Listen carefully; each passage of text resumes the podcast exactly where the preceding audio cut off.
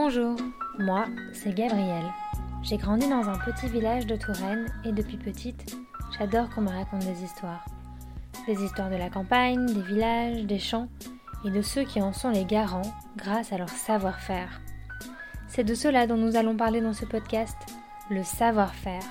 Et la meilleure façon de l'appréhender, c'est encore d'aller à la rencontre de ceux qui en sont les garants et qui savent le réinventer au quotidien. Aujourd'hui, j'ai rendez-vous dans un château, celui de Chenonceau, pour rencontrer Jean-François Boucher, qui est scénographe floral. Jean-François a longtemps été fleuriste. Il est meilleur ouvrier de France, champion d'Europe junior, et depuis quelques temps, c'est lui qui est en charge d'habiller les pièces du château de fleurs. Oui, le château de Chenonceau est vraiment très connu pour ses somptueux bouquets. Qu'on se le dise, Jean-François a un talent incroyable, car on s'y croirait, la cour du roi est prête à être accueillie. Nous sommes en pleine crise sanitaire et je suis bien la seule à pousser les grilles du château encore enrobées de brume.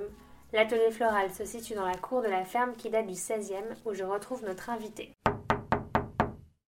Bonjour Jean-François. Alors qu'est-ce que c'est concrètement votre rôle à Chenonceau? Fleurir le monument, donc les pièces du château de Chenonceau. Comme euh, tous les visiteurs ont dû se rendre compte, euh, il y a plein de choses, il y a plein de mobilier, mais il y a également des bouquets de fleurs qui accompagnent la visite.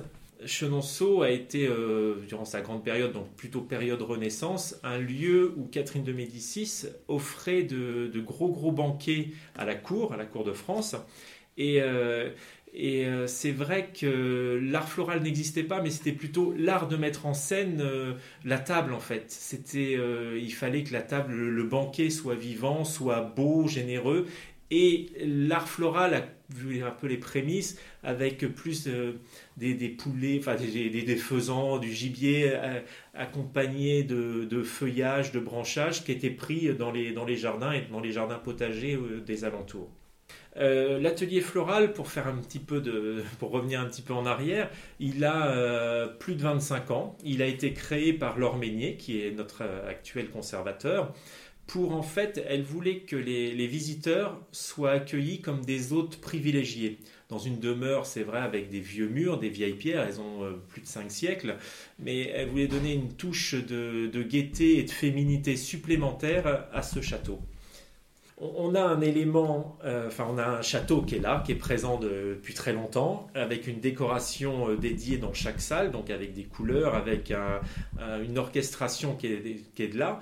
Et nous, notre boulot à, l'atelier floral, c'est de, mettre en scène les fleurs dans, chaque pièce, donc dans cet intérieur qui est déjà existant, pour que ce soit cohérent, pour que ce soit présent, tout en n'étant pas euh, l'élément principal de décoration, parce que toutes les personnes qui visitent Chenonceau euh, euh, peuvent découvrir une, variété de mobilier, de tapisseries extraordinaires.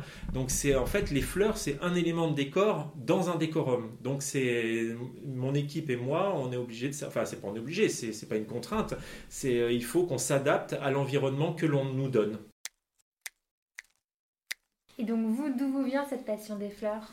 Alors je n'ai aucun mérite parce que ma, ma grand-mère était fleuriste, euh, ma maman était fleuriste, mon grand-père produisait des fleurs.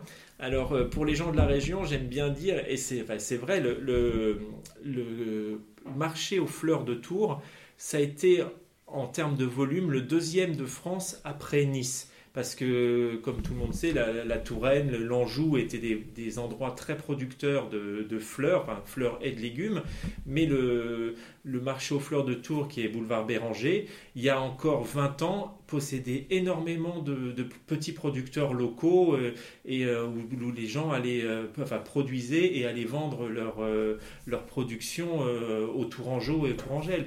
Donc, donc ça vient de là, en fait. Le principal ingrédient, ce sont les fleurs. Mais euh, j'aime bien euh, ajouter les fruits et légumes, euh, surtout qu'on a la chance à Chenonceau d'avoir un potager, alors dit des fleurs, mais qui était l'ancien potager nourricier du château, mais qui a été transformé en même temps que la venue de l'atelier floral en potager des fleurs pour la production propre à notre consommation dans le monument, en fait, dans le fleurissement du monument. Et donc ici, comment s'organise une journée de travail? Le matin, on va systématiquement vérifier la fraîcheur des bouquets, des compositions dans le, dans le château. en fait, on observe la maturité des fleurs. Et euh, donc on vérifie. S'il y a des choses à changer, on change parce qu'on a toujours, donc on peut piocher dans le potager. On a toujours euh, une petite base de fleurs qui reste à l'atelier pour euh, changer, pour s'il y a des problèmes de, parce qu'une fleur c'est un être vivant, donc des fois on ne sait pas pourquoi elle fane ou elle s'abîme. Des fois les visiteurs touchent, donc donc ça on, modifie ça, enfin on change ce qui doit être changé. Et, et après, une fois que l'on on a vérifié le monument, on retourne à l'atelier pour confectionner les fleurs euh, que l'on déposera le lendemain. Parce que nous, on officie toujours avant l'arrivée des visiteurs. Donc le château ouvre euh, grossièrement autour de 9 heures. Donc nous, on travaille de 6 à 9 heures dans le monument et après, on doit se sauver pour pas gêner euh, le, le, fonctionnement du château. Pardon. Et vous renouvelez vos bouquets à peu près tous les combien? Alors, toutes les, toutes les compositions sont renouvelées toutes les semaines parce que les fleurs, euh, je le disais, c'est un être vivant et en général, la maturité dure euh, une semaine. Après, on a des bonnes surprises souvent en hiver puisqu'il fait relativement froid dans le, dans le château, dans ce monument. Donc, euh, on arrive à préserver les fleurs 10-15 jours. Et euh, donc oui, c'est à peu près la, fréquence de, changement en hiver, c'est tous les 15 jours. En été, c'est vraiment toutes les semaines parce qu'il il fait très chaud, il y a beaucoup de monde, donc euh, ça s'abîme beaucoup plus vite. Vous m'en avez visité? Si vous voulez, avec grand plaisir. Des chevreuils au petit matin, des montgolfières quand le ciel est bleu, des barques qui voguent sur le Cher enjambées par le château. C'est plutôt un joli bureau tout ça. Et l'atelier de Jean-François est une véritable ruche. Il y amène ses fleurs, ses fruits, il travaille ses compositions pendant des heures avec une minution et une précision extraordinaires.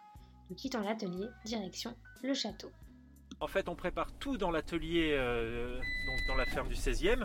Et euh, après, on emmène tout au château euh, avec notre camion. On se gare juste sur les, marches, les premières marches, et, et on, dépose tout pour aller distribuer dans chaque pièce après. Donc là, on est dans la chapelle. Et euh, en fait, traditionnellement et annuellement, la chapelle est fleurie essentiellement de fleurs blanches. Et donc là, pour perpétrer la, tradition, nous sommes dans les blancs avec quelques élébores. Et euh, il y a quand même quelques petites touches argentées pour euh, le symbole des fêtes et de Noël, en fait j'ai en fait j'ai vraiment pris la pleine mesure de l'importance du travail des fleuristes à Chenonceau.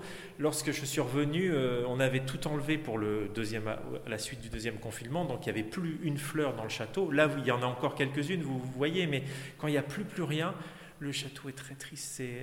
Et c'est assez sordide de voir toutes ces pièces vides, ces pots vides. Il y a presque plus de vie, quoi. C'était figé.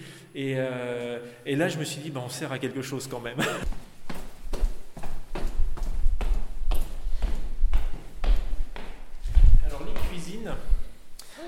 Euh, c'est un endroit qui est assez sympa. Alors déjà, les visiteurs aiment bien les cuisines parce que ça fait moins château, on se rend, c'est plus à taille euh, humaine si vous voulez. Donc euh, ils aiment bien, en général les visiteurs aiment bien les cuisines.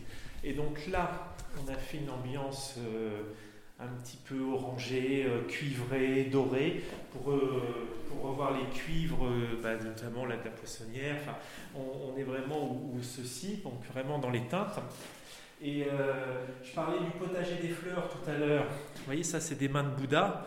Et donc ça provient du potager. Et on en a plein sur la table et c'est des trucs un peu singuliers. Ça a une super gueule, ça les couleurs, ça c'est très simple. Déjà, par sensibilité, c'est mon truc. Moi, j'aime, j'aime travailler les couleurs, les, les variantes, enfin les, comment, les, harmonies et les camailleux. Donc, euh, je suis relativement à l'aise. Et Chenonceau a certaines pièces qui sont bien marquées.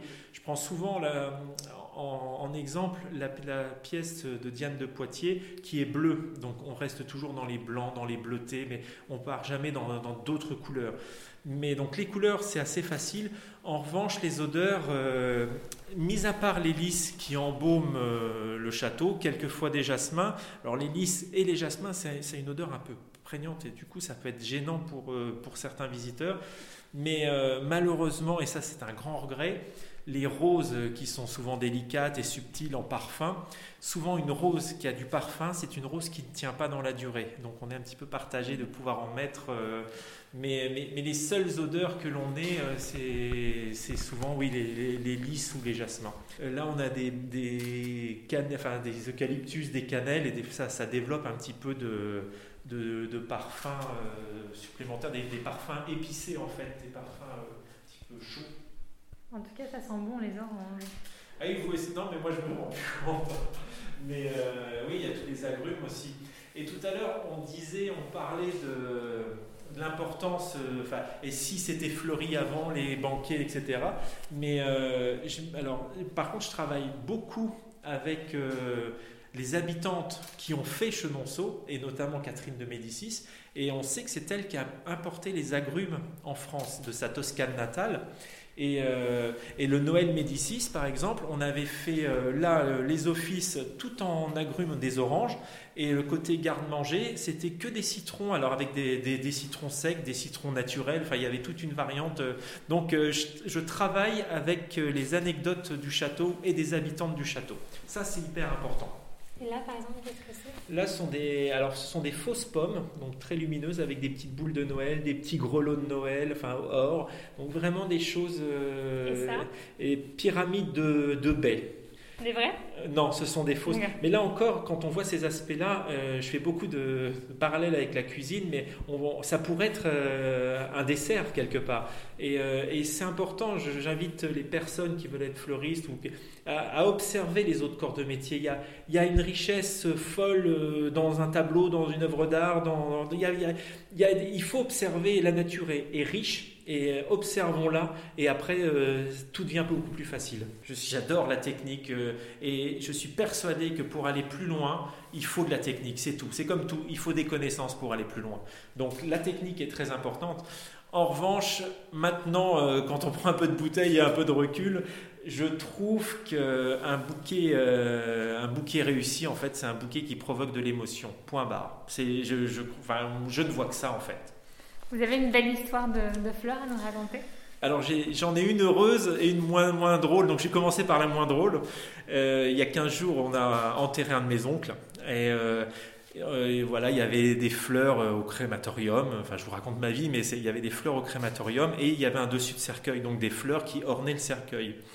Et un de ses fils m'a dit Écoute, Jean-François, les cendres, enfin, papa, il ira, voilà, on s'en moque, fais des bouquets avec les fleurs qu'il y a sur le dessus de cercueil. Donc, en fait, j'ai démonté tout le dessus de cercueil. Euh, pour que toutes les femmes présentes dans l'assistance, alors avec le Covid c'est bien parce qu'il y avait peu de personnes, mais toutes les femmes sont reparties avec un bouquet de fleurs sur euh, la, musique du clan des Siciliens, c'était absolument génial et, ça lui correspondait. Euh, non, mais c'est une anecdote. Dans ma vie de fleuriste, j'ai dit après à son fils, tu sais, tu m'as bien fait marrer quand même. Et euh, le truc plus heureux, c'est que quand j'étais étudiant, euh, on a fait avec mon école et, une école de commerce un défilé de femmes fleurs. Et c'est là que j'ai rencontré ma femme. En fait, c'est bizarre. Et voilà, on a trois enfants maintenant. Et donc voilà, donc pour une petite note optimiste donc le pouvoir des fleurs, voilà, ça existe. Voilà, c'est ici que s'achève le pouvoir des fleurs de Jean-François, que vous pouvez venir retrouver au château de Chenonceau. J'espère que cet épisode vous a plu. Vous pouvez découvrir quelques images de cette visite privilégiée sur le compte Instagram de Delors dans les mains le podcast. Et n'hésitez pas à mettre 5 étoiles et un petit commentaire au podcast sur iTunes ou sur Apple Podcast. À la semaine prochaine!